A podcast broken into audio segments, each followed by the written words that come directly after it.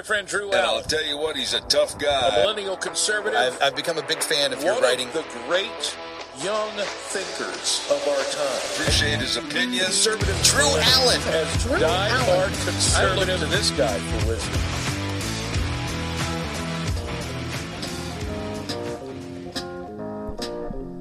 Well, well, we can stop calling this the Biden administration. For- Forget the talk about the Obama administration and so on and so forth.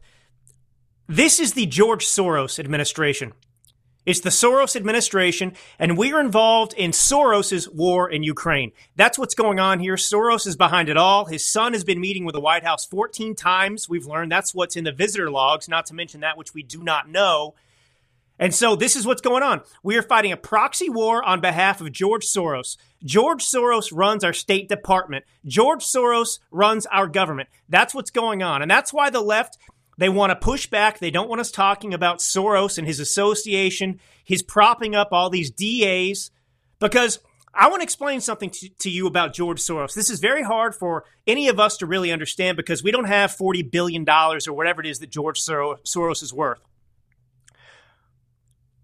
But, you know, a lot of us out there, you know, we strive to buy properties, uh, rental homes, things like that to make money. George Soros doesn't just buy yachts. He doesn't buy homes. He doesn't buy extra vacation homes. George Soros buys countries.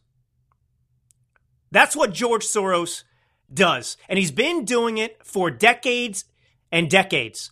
And he this cozy relationship with the US, this infiltration of our State Department began in the mid 90s, 1995 thereabouts with the Clintons. That's where he made inroads. And Soros hasn't gone away since. And you'll see of these 14 or so visits to the Biden White House thus far, well, most of them have been with the National Security Department. So he's there telling the Biden administration what to do with regard to Ukraine because Ukraine is George Soros' playground. George Soros has been buying politicians in Ukraine since a year before the Soviet Union collapsed. And George Soros wants to make money. George Soros is an evil person who pretended to be a Christian in Hungary as the Nazis went around rounding up Jews, taking their property. George Soros went around and pointed them out and helped the Nazis do what they did to the Jews. That's the monster this guy is, and he's not ashamed of it. He's not ashamed of it. This is a sociopath, like many Democrats out there. He has no soul. No soul. I'll get into it in a minute. Now, before I get into George Soros and the fact that George Soros is running the U.S. State Department and George Soros is running the Biden administration and George Soros is making the calls with regards to our involvement in Ukraine, well, guess what? We had another mass shooting. We had another mass shooting, this time at a bank in Louisville, Kentucky. And there is a trend. I don't know if you've noticed this, Captain, but as I look at these mass shootings and I learn about the killers, well, there's something they seem to have in common. Do you know what that is? They're Democrats. That's right, I said it. They are Democrats. This individual, I won't say his name, screw it. I'm tired of giving these people the, the, the publicity they, they crave. This guy's rotting in hell, killed a bunch of innocent people at a bank, and uh, he was 25 years old. He live streamed this, this shooting apparently on Instagram, and he used pronouns in his LinkedIn bio. Pronouns. Now, who uses pronouns? MAGA doesn't use pronouns.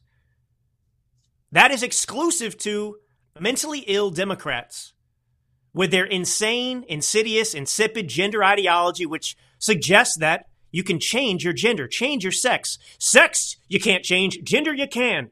He, him, she, her, whatever. They, them. Nut jobs, all of them. So, yeah, this happened. I mean, I've got the story here in front of me. I'm sure you heard about it. I mean, you know, the left, of course, they're excited again. I'm telling you, every time this happens, and, and let, let, let, let me be clear. The Democratic Party is responsible for creating, manufacturing a new generation of murderers.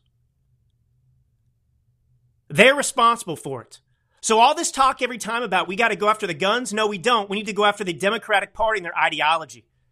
They're the ones that are putting poison in people's minds. They're the ones that are making people miserable. They're the ones who preach to us that life is not valuable. They're the ones who encourage violence against their political opponents. They're the ones who say that babies are little clumps of cells that encourage infanticide. They're the death party, the death cult, the Democratic Party. And this is the consequence. When you preach hatred every day, when you tell people that there's no hope for them, when you attack Christianity, attack Judeo Christian values, and you try and supplant that hole in somebody's heart with the Democratic Party or transgenderism and tell them that that's going to f- fill their hearts and souls, that that's going to make them happy, well, this is what you get. People who go off the deep end, pick up a gun, and start killing people. Everyone's a victim. And this guy, you'll learn, I mean, apparently he was a disgruntled employee.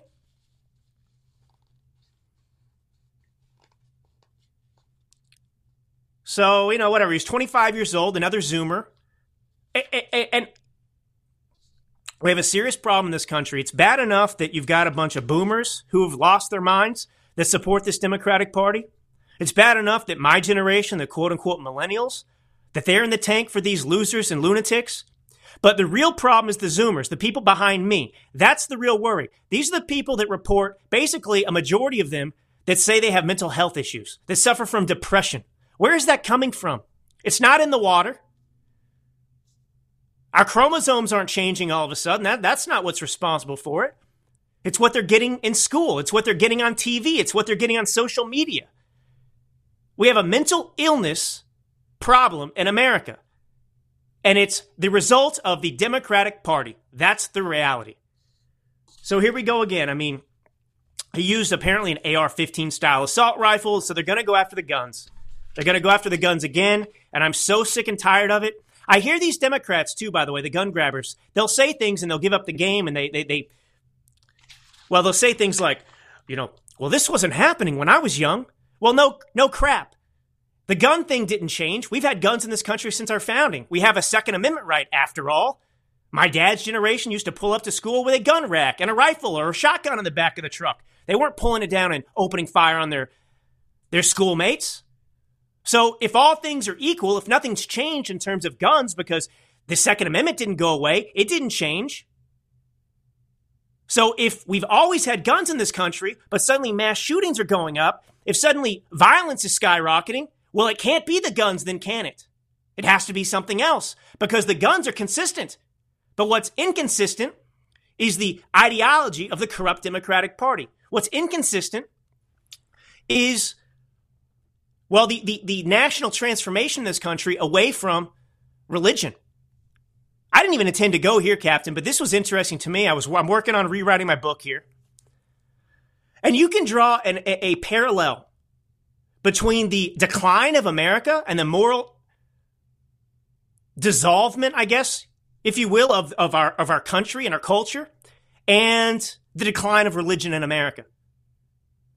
That's the reality. I mean, whether you want to believe it or not, the fact is, this is a predominantly Christian nation. It always has been.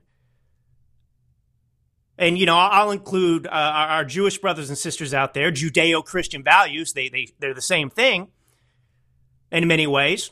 Ten Commandments is what it's all kind of built on and based around for the beginning. But you've seen a heavy decline in worship in this country and people who belong to churches. for, for, for about six decades, from I think the late 30s to the early 21st century, you had a steady number of something like 70% of Americans who went to church, or would say that they were religious and so on and so forth. And around 2000, guess what happened? It started to plummet. And it was a couple of years ago, I think 2019, it was first reported that for the first time in recorded U.S. history, the number of people reporting that they attended church had dropped below 50%. And the big lie out there is that, or the big irony, I guess you will, if you want to call it that, is the, the, the very people who claim to hate religion, that reject it, that spurn religion, that have a problem with Christianity and so on and so forth and don't want to belong to anything, well, they do belong to something. Their religion is the Democratic Party and that cult. They worship transgenderism.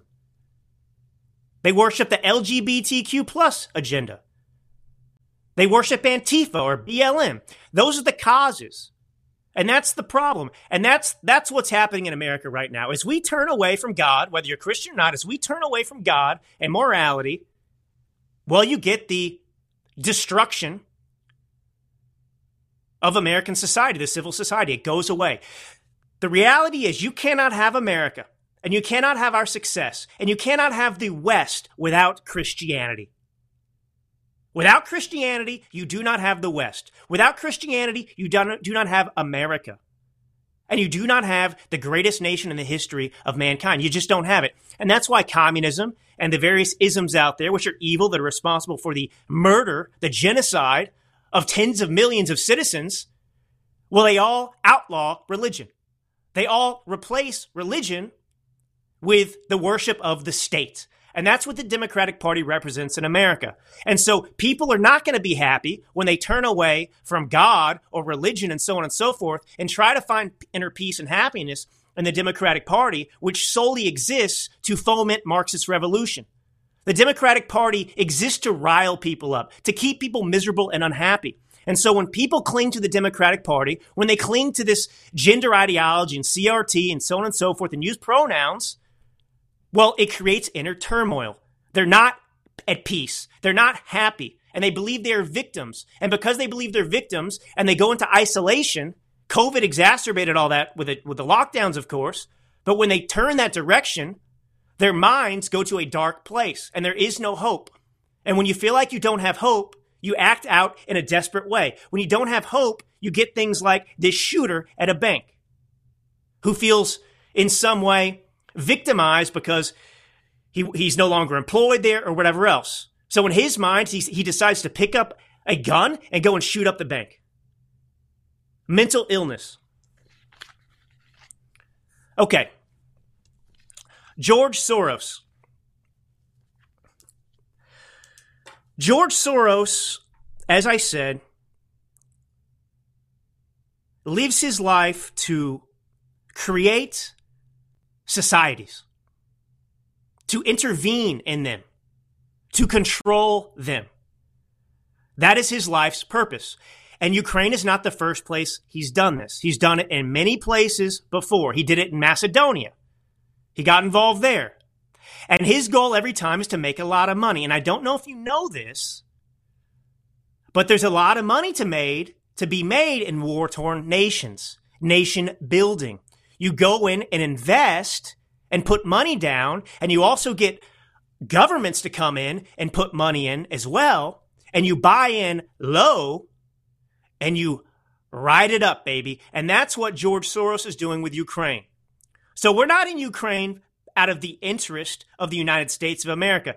I, I, I have to tell you right now, and a lot of people are going to disagree with me.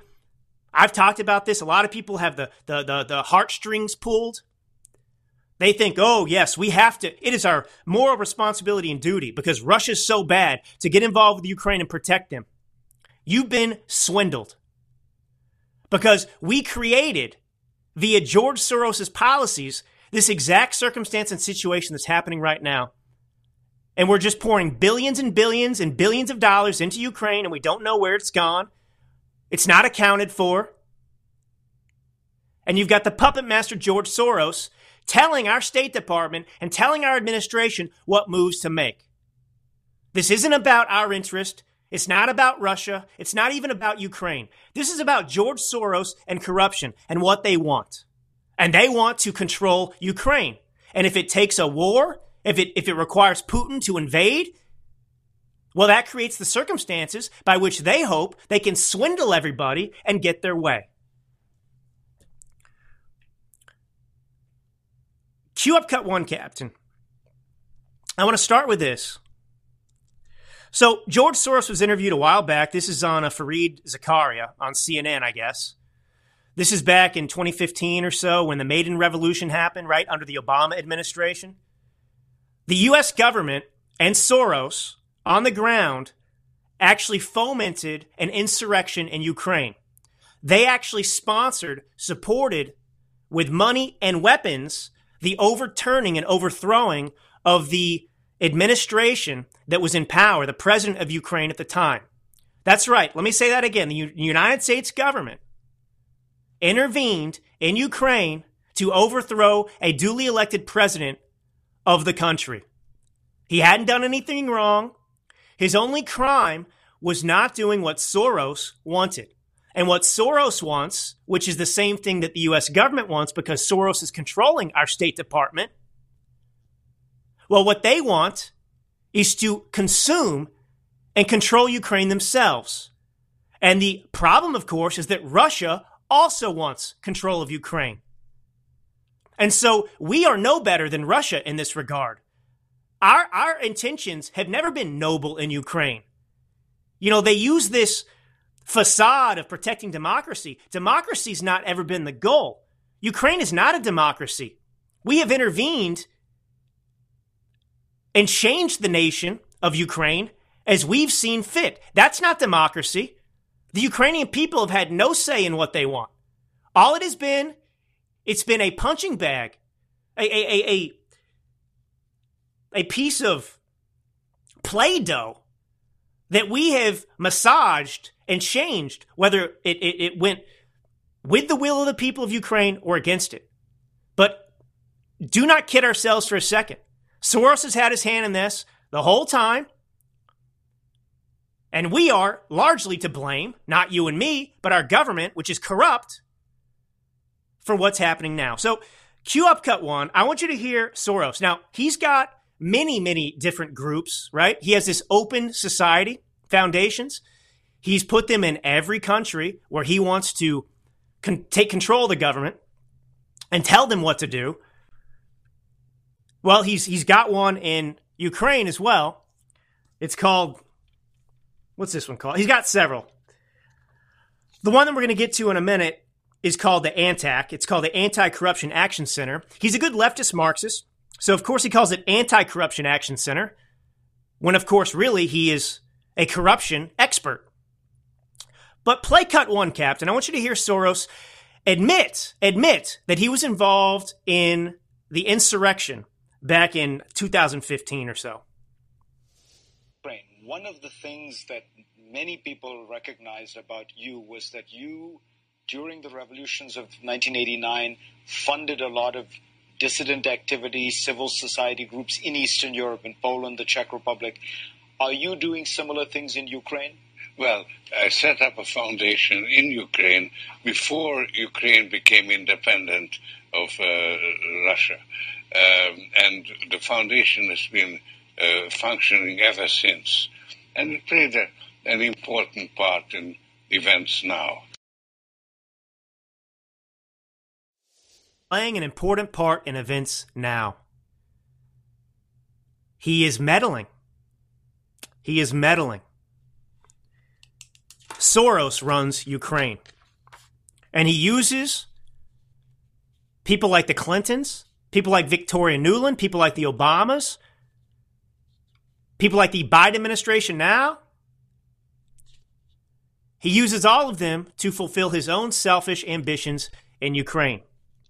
Now, there was a leak some time ago, and it, it, it, it illustrates just how sick all of this involvement is.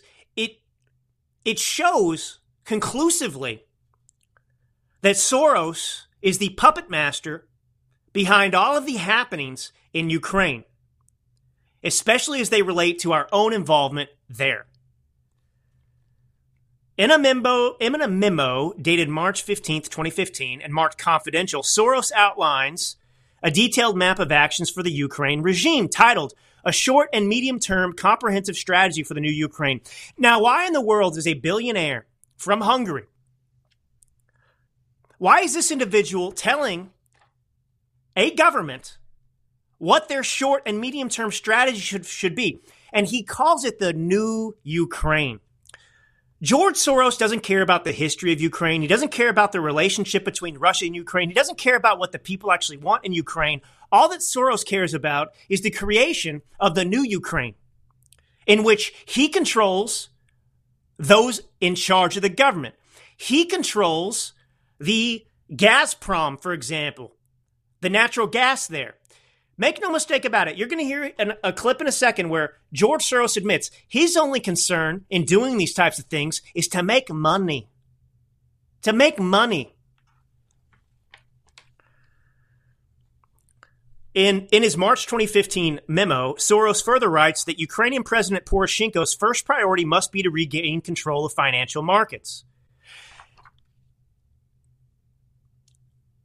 Politicians are being elected, presidents are being elected in these countries, and yet, did anybody vote to elect George Soros, president of Ukraine? Did anyone vote to elect George Soros, the president of the United States of America?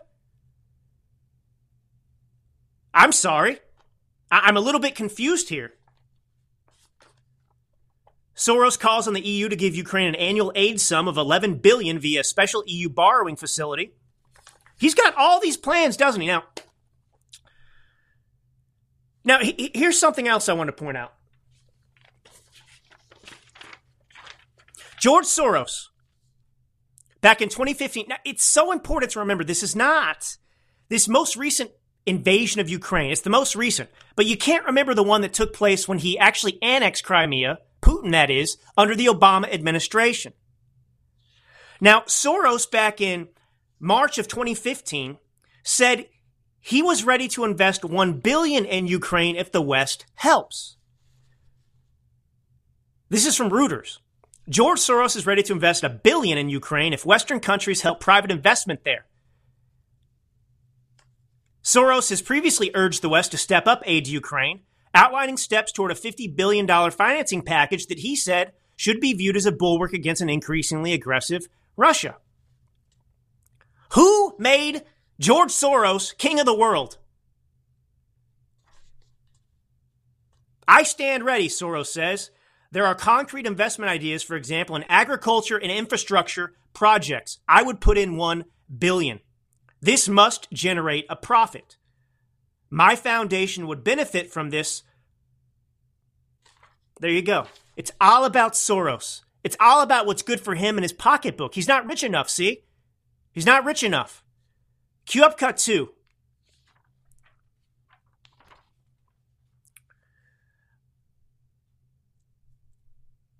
Now, the fact checkers that are largely paid for and funded by George Soros will tell you that what I'm about to say or play for you isn't real, except you're going to hear it with your own ears.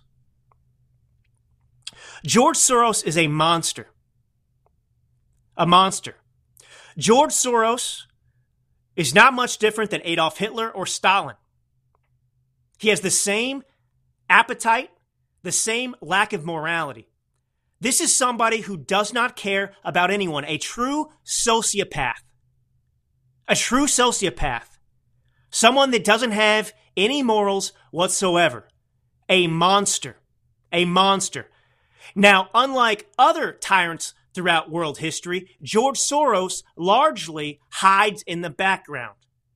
He has made the determination that he can fund these things through different channels so that it looks like he's hands off. But he's the one behind the scenes, make no doubt about it, that is responsible for carnage, corruption, and the destruction of entire economies over the last several decades. You're going to hear George Soros here in an interview. Now, I cut it down into a couple different clips. I want you to hear him discuss morality. I want you to hear him discuss how he has no regrets about the way he helped hunt down Jews being a Jew himself. His last name is Schwartz, by the way. It's not Soros. His name is George Schwartz. But he changed his name. And George Soros is a self loathing Jew. A self loathing Jew. A really despicable human being. Play cut two, Captain. Go. In the last two years, you've been blamed for financial collapse of Thailand, Malaysia, Indonesia, Japan, and Russia. Yeah, uh, all of the all of the above. all of the above. Yeah, yeah. Are you that powerful? I think that uh, I've been blamed, blamed for everything. I am basically there to uh, um, to make money. I don't feel guilty because I'm engaged in an amoral activity which is not meant to have anything to do with guilt. You're a Hungarian Jew who escaped the Holocaust by posing as a, a Christian. Right. My understanding is, is that you went out with this protector of yours who swore that you were uh, his adopted godson. Yes, Christian. yes. Went out, in fact, and helped in the confiscation of property from the Jews. That's right. Was it difficult? Uh, uh, not, not, not at all. No feeling of guilt. No. Well, actually, funny way, it's just like in markets that if I weren't there, of course I wasn't doing it, but somebody else would, would, would, be taking it away anyhow. It was the, whether I was there or not, I was only a spectator, the property was being taken away. So I had no role in taking away that property. So I Do you understand the depravity of George Soros's mind? The way he justifies his own evil actions is to say that if he wasn't doing it, someone else would. So, in his line of thinking, the way his brain works, any horrible thing he does, any evil he engages in, is okay because somebody else would be doing it anyway. So there's no guilt to feel because if it wasn't George Soros hunting down the Jews, well, someone else would pretend to be a Christian and hunt the Jews down. So they were going to be hunted down either way. So what difference does it make that George Soros, George Schwartz here, hunted down the Jews, betrayed the Jews? If it wasn't me, somebody else would have. This is the kind of attitude that permits someone to commit genocide and so on and so forth. Ah. So when you hear people say that this is not true about George Soros, you just heard it from his own lips. George Soros, in order to protect his own skin in Hungary during World War II, pretended to be a Christian, had someone lie and say he was a Christian, and then helped them hunt down and confiscate the property of Jews. And this is the man leading us into war with Ukraine. This is the man dictating our foreign policy. Now, back to the leaks from several years ago. For anyone familiar, well, let me do this first. So Soros says, right, I'm prepared to invest up to 1 billion in Ukrainian businesses. This is likely to attract the interest of the investment community. Ukraine must become an attractive investment destination. The investments will be for profit, but I will pledge to contribute the profits to my foundations. This should allay suspicions that I am advocating policies in search of personal gain. He comes out and admits in these private, private emails that he's a liar and a fraud. He's creating circumstances. He says he's prepared to invest up to a billion in Ukraine. He's trying to get other people to invest to enrich himself. And he admits that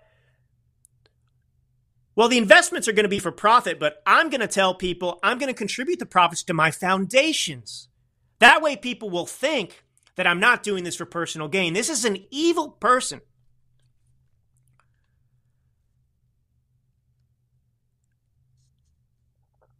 I mean, this is somebody who, who, who took advantage of the fall of the Soviet Union.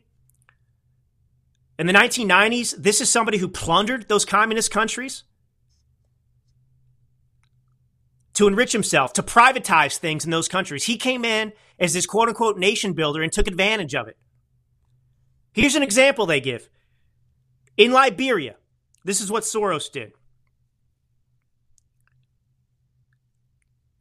So in West Africa, George Soros backed a former Open Society employee of his, Liberian President Ellen Johnson, giving her international publicity and through his influence even arranging a Nobel Peace Prize for her in 2011. Let me let me just repeat that.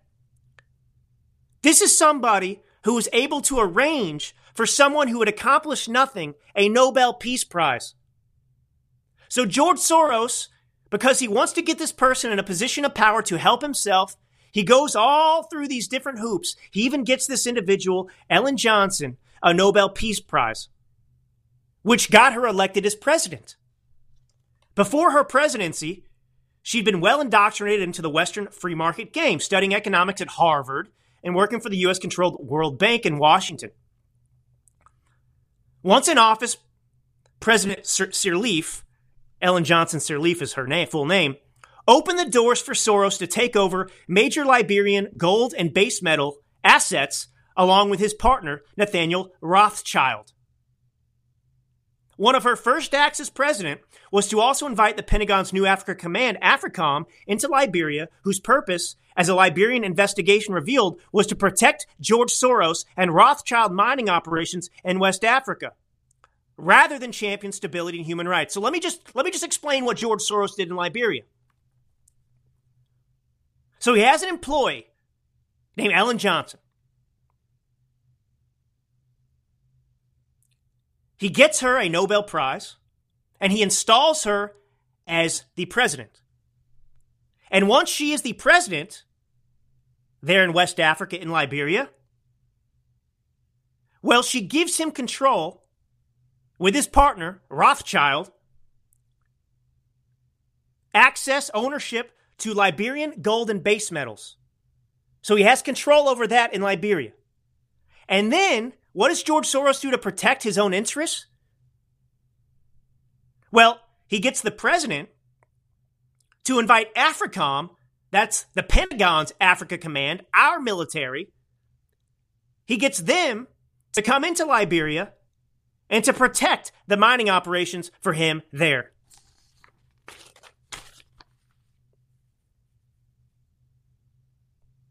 But yeah, we're in Ukraine we just got to support them against Russia. It's just the right thing to do. George Soros says to do so. Incredible. And the Open Society Foundation's George Soros there, he's not shy about what they're doing. This is from the website, okay? Nine facts about the International Renaissance Foundation. Now, this is the, the first foundation he set up back in the 90s. 1990, okay? Now he's got these other ones. They're like BLMs, like I just mentioned before. And I've got a story from John Solomon I'll, I'll, I'll get to about it in a moment. But initially, his Open Foundation Society he set up in Ukraine in 1990 was called, and it's still there, the International Renaissance Foundation, or the IRF. Now, this is no different than what the Communist Chinese are doing, by the way, with their satellites they set up around the world too. The only difference is George Soros isn't a country. George Soros is one man, a billionaire. And it's pretty shocking. It's impressive, but it's evil. If you think about it, George Soros, the impact he's had around the world, he's managed to do this as a billionaire individual.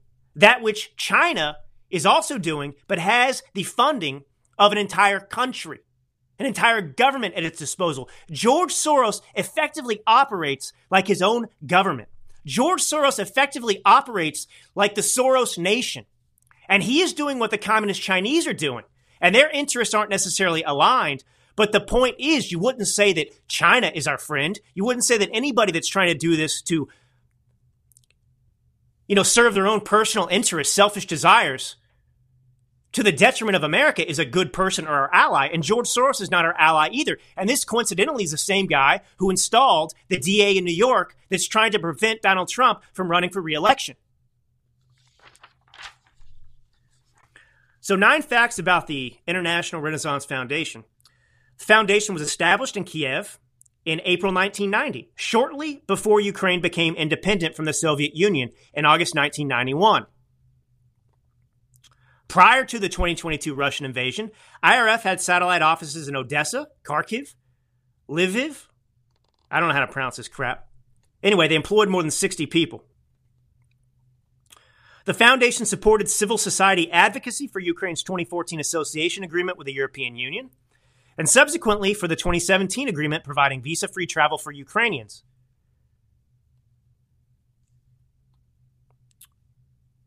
I, I think you get the point. George Soros has been invested in Ukraine since 1990. He has a lot invested there. And he's not, not going to let this go away. He's not going to lose this from his grip. And he needs NATO. He needs the US. He needs Europe to do what he says to ensure that his investment pays off. And he can't do it alone. And so he gives them the talking points. He says that, you know, this is a threat to democracy, that if Russia takes Ukraine, it's going to spread to Poland and everywhere else. Nonsense. Nonsense. You've got bad actors on both sides here, and we are given this black and white option in which Russia and Putin are the bad guys. That's right. Russia and Putin are bad guys, but so is Ukraine, and so is Soros, and so is NATO, and so is the EU, and so is our own government. That's the reality. We have evil against evil, and we're being told that our option is Ukraine is good and Russia's bad. No, you know what's bad? The US government, who's created this situation.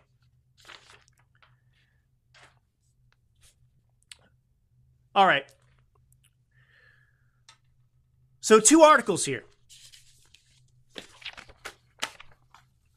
Here's the headline. These are both from, from John Solomon. These, I think, were published at The Hill.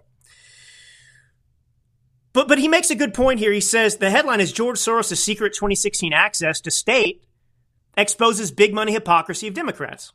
Liberal mega donor George Soros made some big bets during the last U.S. presidential election. One was that Hillary Clinton would win the presidency. You see, he was grooming her. He was grooming her. All of this was supposed to have taken place in 2016. That's the reality. Donald Trump gave us a buffer. And now you got Joe Biden back, and that's why the world's going to hell. It's accelerating.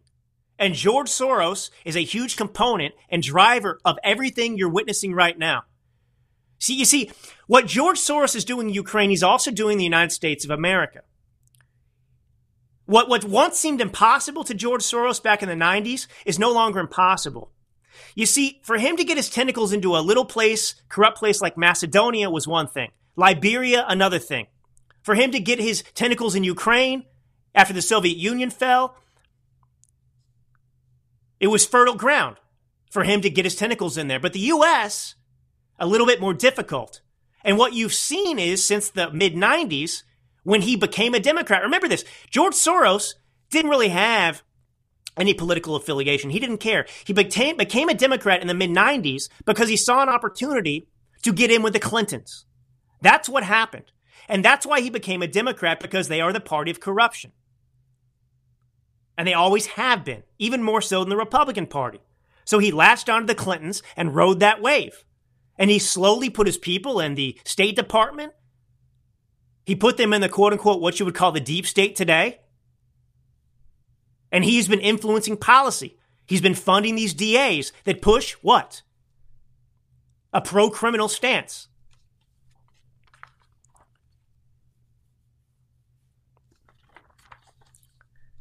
So get this. When Donald Trump's, well, let, let me put it this way. This is talking about 2016. George Soros made some big bets. One, Hillary Clinton's going to win the presidency back in 2016. The other was that he, Soros, could reshape Ukraine's government to his liking. And that his business empire was going to find fertile ground in Ukraine. That's what was going on.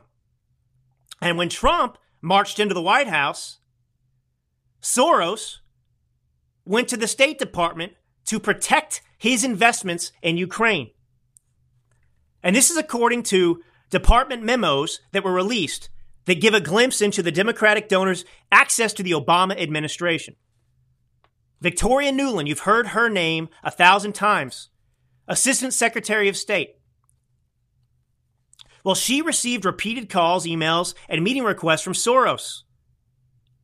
On May 25th, 2016, Chris Canavan of the Soros Fund management firm provided Nuland a written briefing under the heading Russia Sovereign Bond Issue. At the time, Russian President Vladimir Putin's regime posed a threat to Soros' vision for Ukraine.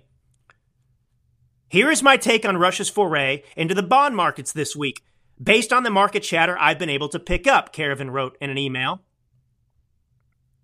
Canavan worked on the for profit side of the Soros empire. Six days later, the nonprofit side of the Soros empire rang the same doorbell. Soros and his top foundation official in Ukraine scored a hastily arranged call with Nuland to discuss European migration policy. Many thanks for sorting today's call on such short notice. Much appreciated, a Soros official wrote Nuland's aide. During the call, Mr. Soros promised Assistant Secretary of State Nuland he would send her his draft article on migration policy. George Soros is dictating to our State Department what our policies are supposed to be. This is not how a republic operates. We do not have sovereignty when George Soros is calling our government, calling the president, calling Secretary of State, Assistant Secretary of State, the State Department, and telling them what to do, and then they do that. This guy doesn't work officially for the administration. Nobody knows that he's doing this. But behind the scenes, you just have this foreign player dictating the policy of the United States of America. I, I, I don't know if it's lost on people how corrupt this is, how dangerous this is, how wrong this is, and it's happening in the United States of America. So, a little over a week later, Soros' team reached out again to Nuland, this time seeking to discuss EU visa liberalization for Ukraine and Georgia. And, and, and Soros has his tentacles in with the EU. That's, that's the point. You see, when we talk about the EU and NATO wanting to bring Ukraine in, it's not that NATO or EU or the US wants it, it's that Soros wants it.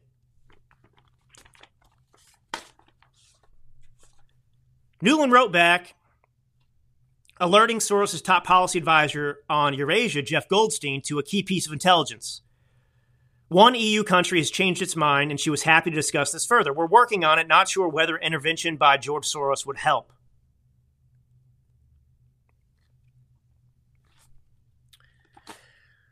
The article goes on Soros is emblematic of the very financial influence and access that liberals seek to eliminate. Amen. He's exactly right. That's exactly right. They talk about big money and Wall Street and so on and so forth. Well, George Soros is lining all their pockets. This, this corrupt combination, unholy alliance, this public private partnership between the U.S. government and corrupt individuals in the private sector like George Soros. But this guy, I mean, you know, what, what's happening with the with the Biden administration is no different than what happened on the Obama administration. He met with Clinton in 2010. He met with him repeatedly. He's been one of the top donors to the Democratic Party for I don't know how long. I mean, 2016 he gave 10.6 million to her campaign.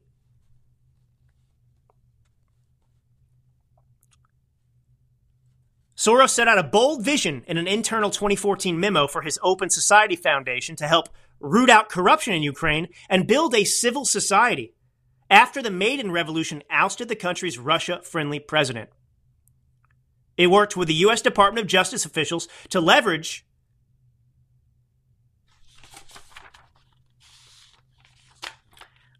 All right, so you've got that down, right? Now let's move to the next piece of the puzzle.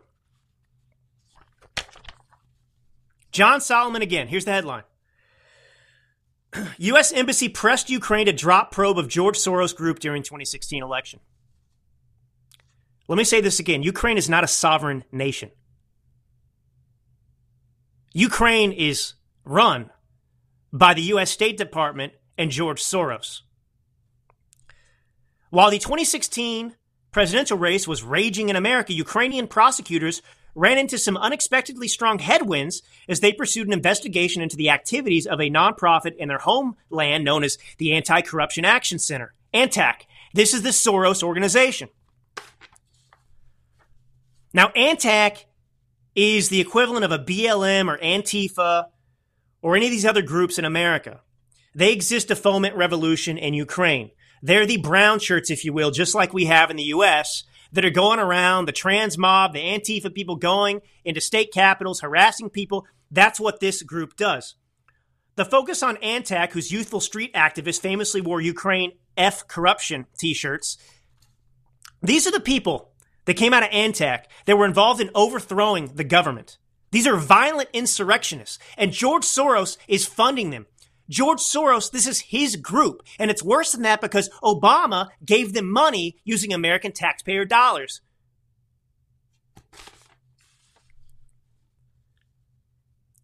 Four point four million in U.S. funds were given to this group,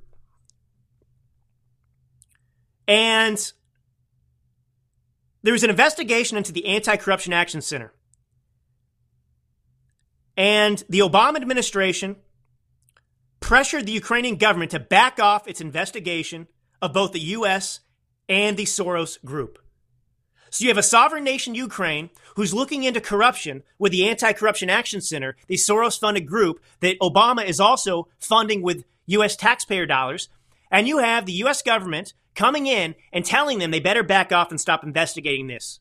Imagine if China came into the US. Well, it's probably happening because we're so corrupt. But imagine if, you know, Mexico or somebody came into the US and said, hey, stop investigating these Mexican groups. I need you to back down. That's what happened here.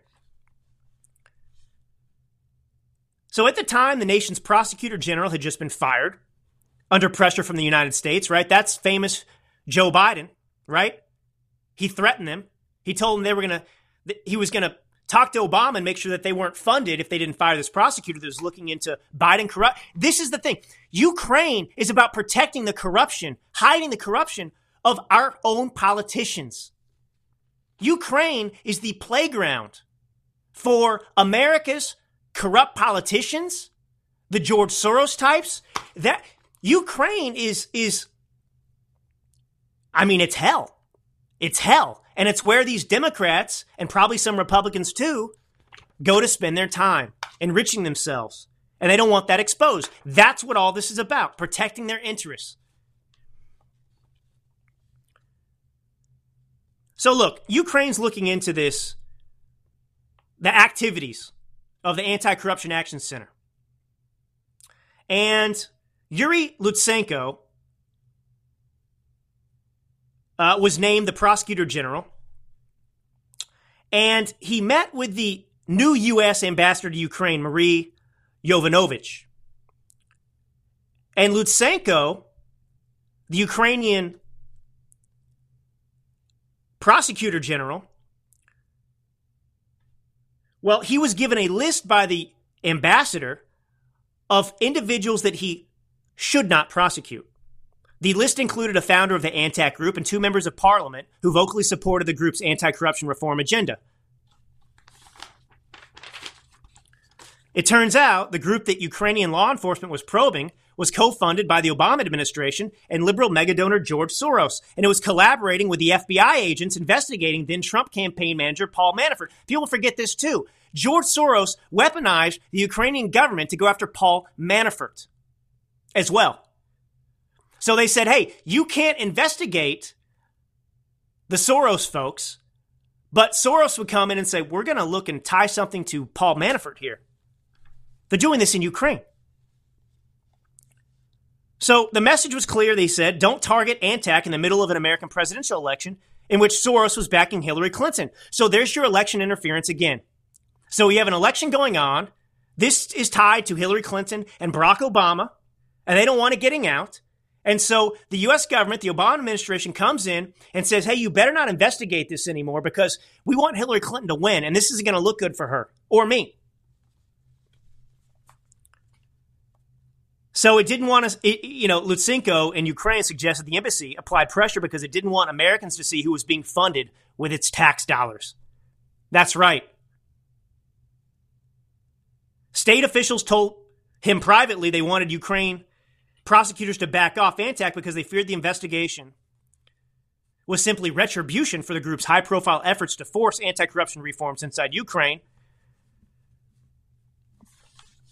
So they gave a do not prosecute list. I mean, Obama, Clinton, Soros, Nuland, all these people should be in prison.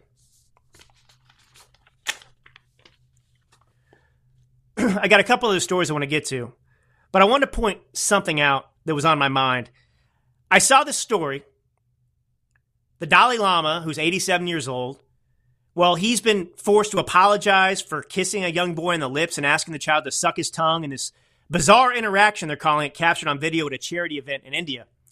Look, I admit this is bizarre. The, the Dalai Lama, is kind of a goofy guy. I, I don't mean that with disrespect. I, will just put it this way. You know, I, I, I, I, I went to Starbucks a number of years ago in North Hollywood, and I had, well, they had tea. I had coffee, and I sat down with the second in command right after the Dalai Lama. I had coffee. He had tea. Okay, so I, have been around them. So I, my point is, I have a little bit of insight here. The, the, there is a, a cultural oddity between the U.S. and these Tibetans. Okay, and you know, I can just see this happening based on my interactions with people that are from that world that are around the Dalai Lama. And uh, here's here's what they say happened. The Dalai Lama's apologized after this unsettling video. In the video, the boy asked the Dalai Lama, "Can I hug you?" And then the Dalai Lama says, "Okay, come." And the spiritual leader asks the boy to kiss him on the cheek, and then points at his lips. He holds the boy's face as they briefly kiss. Then the pair press their foreheads together. And as the, the boy pulls away, the Dalai Lama sticks out his tongue or something and says, and suck my tongue. Now, I think it's a weird sense of humor. There's nothing for me to believe that the Dalai Lama is a creep. The reason I bring this story up, though, is the, the left and the media is covering this and they're pointing out how bizarre this is and how unsettling it is about the Dalai Lama. But Joe Biden is accused by his own daughter, Ashley, of showering inappropriately with her. Joe Biden routinely makes passes at underage girls at press conferences. He routinely kisses other people's little children on the lips and smells their hair. Why does the media not ever make Joe Biden apologize for his comments? When he says to some 13 year old, hey, you got nice legs there, you're going to look good in a few years, things like that. You have a corroborated diary from Ashley Biden that talks about the origins of her sexual addiction. And she points out the fact that her own father, Joe Biden, used to shower inappropriately with her. Her words. Now imagine if the Dalai Lama, if somebody found a journal and they accused the Dalai Lama of showering inappropriately with him. I mean, Liberals would be out there hunting down the Dalai Lama and serving his head on a silver platter to the Chinese. But Joe Biden, oh, it's just unbelievable, right? All right. I want to talk about the Tennessee Three, they're calling them. And this is such a joke. Such a joke. These two black individuals who got their butts thrown out of the Tennessee legislature because they're insurrectionists, because they violated decorum, because they're a bunch of nincompoops, a bunch of community organizers. These are stupid people, low class, morons. They think they're Black Panthers and it's the 1960s. And they're creating a fake war for attention, for relevancy. And these are nothing but punks. And one of these guys, by the way, I looked at his platform when he ran for the state legislature. He's a defund the police guy, and he's an advocate for repar- reparations. Shut up. Now, what Tennessee legislatures did by kicking these people out of the state legislature, that is a pathway to success. This is what we have to do. This is how we fight. This is how we win. Who cares what the left says? Who cares what the left says? So, just for background, if you don't know, um, so these two Democrat lawmakers they, they, they joined a mob of left wing insurrectionists, is what they did, who took over the Tennessee Capitol last week, and so they got expelled from the state's General Assembly. And that the two guys, Justin Jones and Justin Pearson, the Justins, they violated the de- decorum requirements when they held up a protest sign and shouted into a bullhorn. Do you realize that these two people did more than the so-called what was his name? The the the the guy who had the horns on, Captain, who put his feet up on Nancy Pelosi's desk, the shaman, the J6 shaman. Yeah, so so I mean, you know, they, they and they they put that guy in jail for a long time. And they're upset about this. And of course, because these guys are black, they're trying to say that, well, you'll hear. Here's Chuck Todd with this other racist, Symone Sanders, talking about what happened here. Go ahead and play it, Captain. It, it, look, it is loud echoes from from our recent past in the South and in the 60s. What is happening in Tennessee and frankly across the South is in fact Jim Crow. What Jim Crow was was blocking black people from the ability to have participation in their government.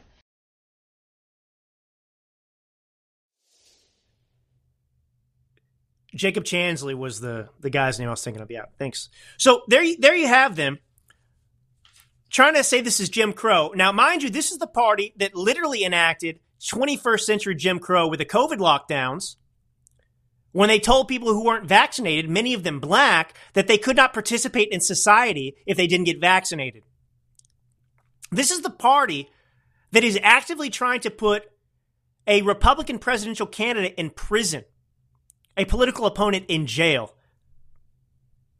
This is a party who is trying to impeach the only black man on the Supreme Court, Clarence Thomas, right now, for having done nothing wrong.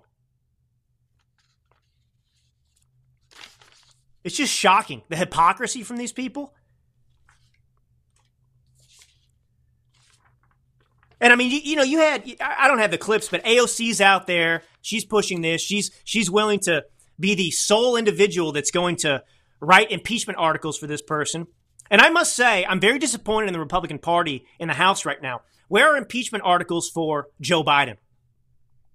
Where are they? Fight fire with fire. What people don't realize is these people look at us as the enemy, and their only objective is to destroy us completely if they can't put us in jail and so on and so forth. The only way to defeat the Democratic Party is to defeat them absolutely. There's no compromise. They hate you and they want you destroyed. We either destroy them or they destroy us. Those are the options. So, like I was saying, they're trying to impeach Justice Thomas, and even NBC is acknowledging that he didn't actually commit any crime or violate anything. So, I mean, the, the, the, the, fake invented controversy here is that Clarence Thomas has a billionaire friend, and Clarence Thomas, obviously not being a billionaire, well, he's gone on vacations with his, with this billionaire friend of his, who's paid for him and allowed him to come on private jets and so on and so forth.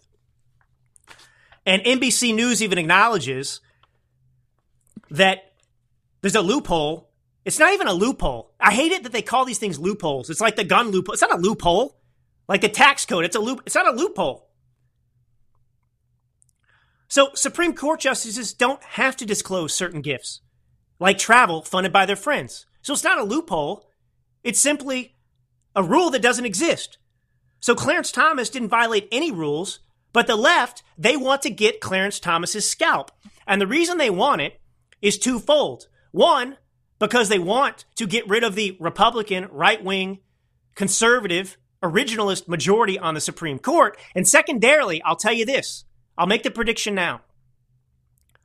Another reason the left keeps gunning for Clarence Thomas's scalp is because in the event, in the event that one of these indictments that goes to a jury results in a conviction of Donald Trump, that is undoubtedly going to head to the Supreme Court eventually to be overturned.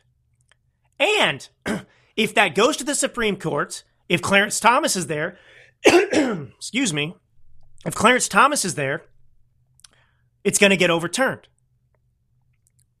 Now, if they could get rid of Clarence Thomas and have it break even, well, the lower court ruling stands. That's how it works. So that's that's really what they're up to here. Just so you know. Hold on. Mm. Okay. is that clear, Captain? I don't know. Do I need to say anything else about Clarence Thomas and what they're doing there? I mean, it's it's just ridiculous. But these, you know, the the, the these two wannabe civil rights icons that are fighting a regressive war to undo the civil rights movement in reality. Um, it's just, I mean, I feel like North Korea has more democracy than we do in the state of Tennessee, and it's terrifying to me that we're in this march to fascism, said Johnson. It's just the hyperbole from these people. I you can't. I mean, take them seriously because they're lunatics and they will destroy the country and put you in jail and kill you. They will. But don't take them seriously at the same time because these people are, are whack jobs, total whack jobs. And they shouldn't be treated with respect or reverence. They, they don't, they haven't earned any and they aren't worth it. Anybody can get put on the state legislature today, apparently. Anybody can win election. Any doofus. This person wants reparations? All right, cue up. Let's end with this. Cue up cut four, Captain. So Bud Light went woke. And it's no surprise because BlackRock, who's all in with this leftist agenda, they're investors in Budweiser. I mean, it's it's it's no surprise. They're betraying their their their well, their base. Their base. So Alyssa Heinerscheid, the VP of marketing, woke VP of marketing at Budweiser, this is what she had to say about her decision to put Dylan Mulvaney, a biological male, on the beer can for Bud Light. This is supposed to say so Bud Light apparently is is has been going down in sales. And so what better way to save Bud Light than to appeal to the trans community that sips on mojitos and has never had a Bud Light in their life. They're drinking pina coladas or they're drinking straight vodka. I don't know, but they're not drinking Bud Light. I can tell you that right now. Play a uh, play cut for captain. Here's the VP of marketing telling us how stupid she is.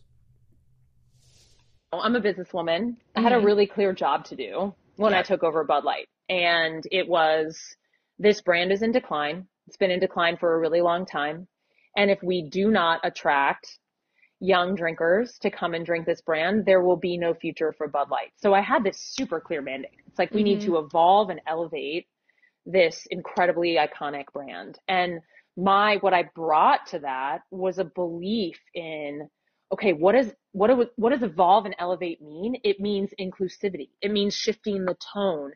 It means having a campaign that's truly inclusive and feels lighter and brighter and different and appeals to women and to men. Mm-hmm. And representation is at sort of the heart of evolution. You've got to see people who reflect you in the work. And we had this hangover. I mean, Bud Light had been kind of a brand of fratty, kind of out of touch humor. And it was really important that we had another approach.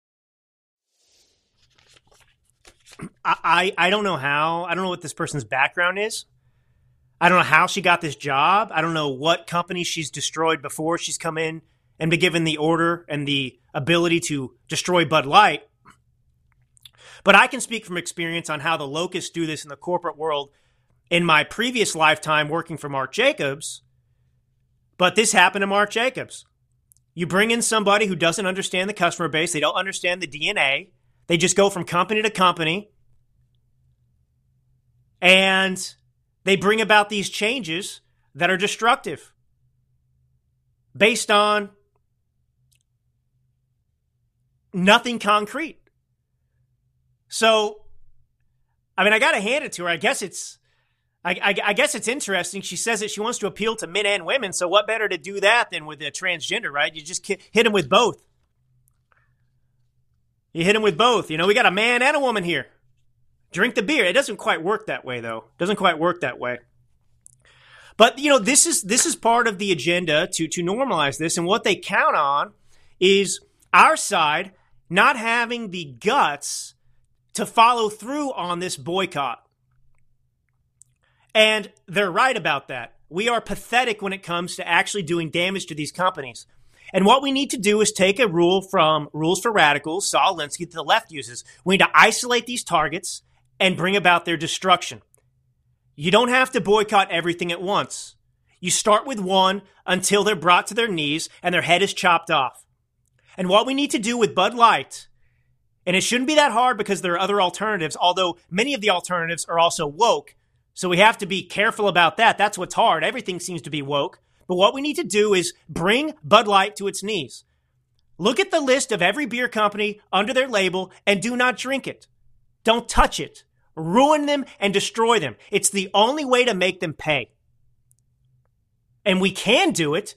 You just have to be willing to do without Bud Light.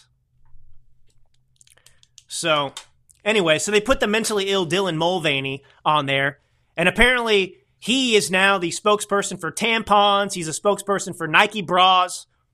It's such a farce. It's such a joke. And this is what you get propping up mentally ill people. Dylan Mulvaney is having the last laugh. He's becoming rich because he's playing all of these idiots out there. He's an attention whore and he found a way to make money and find the fame that escaped him, eluded him in the past, by documenting this fake transition. So good looking. Honestly, Dylan Mulvaney looks a lot like this VP of marketing at Budweiser. They both kind of like look like they could be horses at the Kentucky Derby. So anyway, all right. Well, this is Drew Allen, your millennial minister of truth. Woo, whirlwind. God bless you all. We'll be back tomorrow. We'll be back tomorrow. And uh, I'll keep you posted on uh, how many hours of sleep I get. Baby's good. Life is good. Do me a favor uh, Apple Podcast, wherever you listen, go on and like the show, rate the show. Update the, the podcast is now in the top 5% of podcasts globally. That means of all the podcasts in the universe, the Drew Allen Show is in the top 5%. And we want to go bigger than that for sure. We're doing well. Thanks to you. Thanks to you. All right, so we got a couple shows coming up next. Now, now we got Patriot Review, I believe, right, Captain? Patriot Review. I wrote it down. We do so many shows, but don't don't don't tune out. We got two great shows coming up, and we'll be with you tomorrow. All right. God bless you all. Talk to my friend Drew And I'll tell you what, he's a tough guy. a guy. millennial conservative. I've, I've become a big fan of your one writing. of the great young thinkers of our time. Appreciate his opinion. Conservative Drew Allen. as die-hard conservative to this guy for wisdom.